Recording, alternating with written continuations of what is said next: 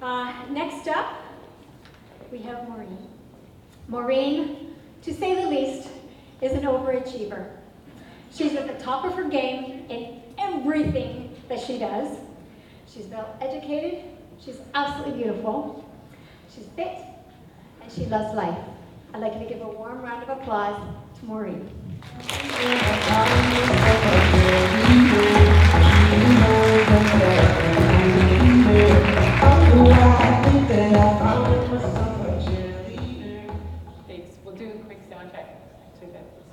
Pretty good. So, geez, I would hate someone like who she just introduced. Know about you. Sounds like someone too perfect. Anyways, we'll get over that as we uh, talk for the next 10 minutes. First of all, I have an important question for you. So, who in the room here is living at the top of their game? So they, they have it all, kind of like that person that uh, Claudia just mentioned. They're at the top of their game, they've got it all. You know how when you go to those um, uh, self-development workshops and you do that wheel, and there's, there's like eight different sections, and there's the personal, and the spiritual, and the physical, and the financial, and you say how far along you are on that wheel, and you know, most wheels end up looking like you could never drive on that wheel, but how many's got a full wheel? Anyone?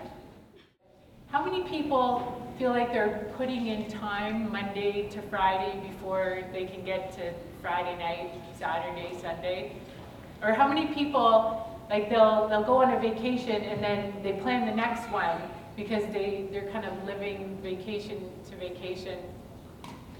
I, I see some nods, so I, and by the way, um, so my name is Maureen Tabuchi, and thank you so, so much for coming here today. I mean, you could have been anywhere. Uh, you could have been working that, that job that you, you just wait for Friday night, but um, thank you for coming here. And the cool thing is, I feel like I'm preaching to the choir um, because all of you know that it's the answer is love, right? It's all about love.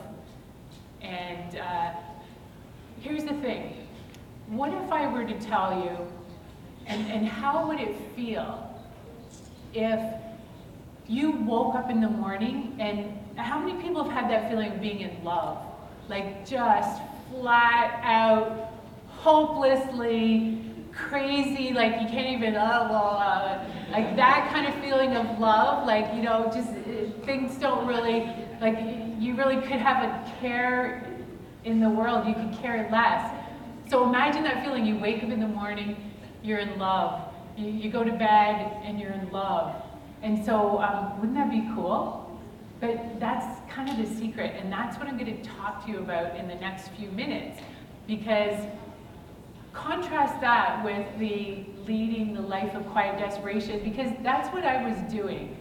And I, I was blessed, I, was, I had a good education, and I knew exactly what I wanted. I wanted to be a mergers and acquisitions tax lawyer. Isn't, isn't that cool? Not everyone thinks that's cool? hey, nerds are cool now. That's what my kids tell me. Anyways, I, I got there and it was one of those cases, and I don't know if anyone's ever had that feeling where you climb, climb, climb, climb, and you get to the top of that mountain and, or the top of that building, and you look around and, or you look down and you say, shit, I, I feel like I climbed the wrong building. Like what I really want is over there. So that's what happened to me in my career, and, and that's what happened to me in my marriage. And I, I had a good marriage. You know, we uh, from the outside world we had everything, but sometimes you know in your heart of hearts that it's just not, it's not perfect. It's it's not, you know, you're settling. You're settling for second best. So, um, but we are inert creatures, right? Sometimes we just tend to say, well, you know, play along with it. Uh, things will get better. Things will get better when I have more money, when I'm thinner, when I have a deeper connection with my spouse, or, or when my kids have finally outgrown that stage where they don't talk for two years. Did anyone have one of those? I had a kid like that. I'm like, okay then. Uh, you know, we need to work on that. And as it turns out, now she's an English major and an artist, and she talks. Anyways, I turned 40, and it was kind of like running into a brick wall, like midlife crisis. That, you know, that's an understatement. Because what happened was I asked this really, really important question. And I think it's a good question for everyone to ask themselves on a daily basis. And the question is, is this how I'm going to live the rest of my life? You know, i- is, am I on track? Is there, am I getting enough from life? Um, and the answer to that question for me was no. I- I- this is not how I want to live the rest of my life. So I made some changes.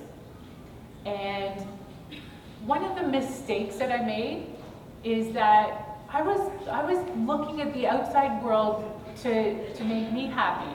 I was going from goal to goal. Like you heard all that stuff that I, I achieved. But it was almost like it's a, it's a blessing and it's a curse in the same way because it's never enough.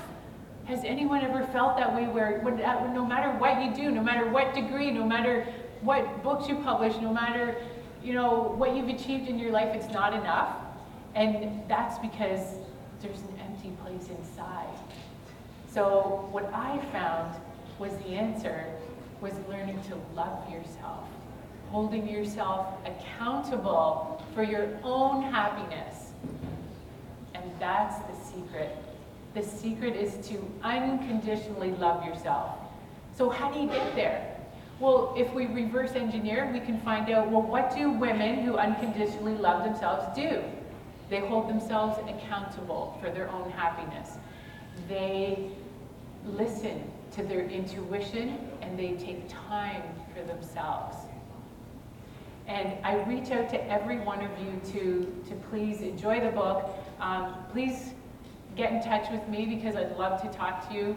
Um, I, I have a law firm and I found a way to still be a lawyer but to help people. Um, I didn't think I could do that, but I've managed a way to do that and I'm so, so happy. And the more I love myself, the more love I have to give to others. So, so please connect with me. I'd be thrilled to meet each and every one of you. Thank you so much.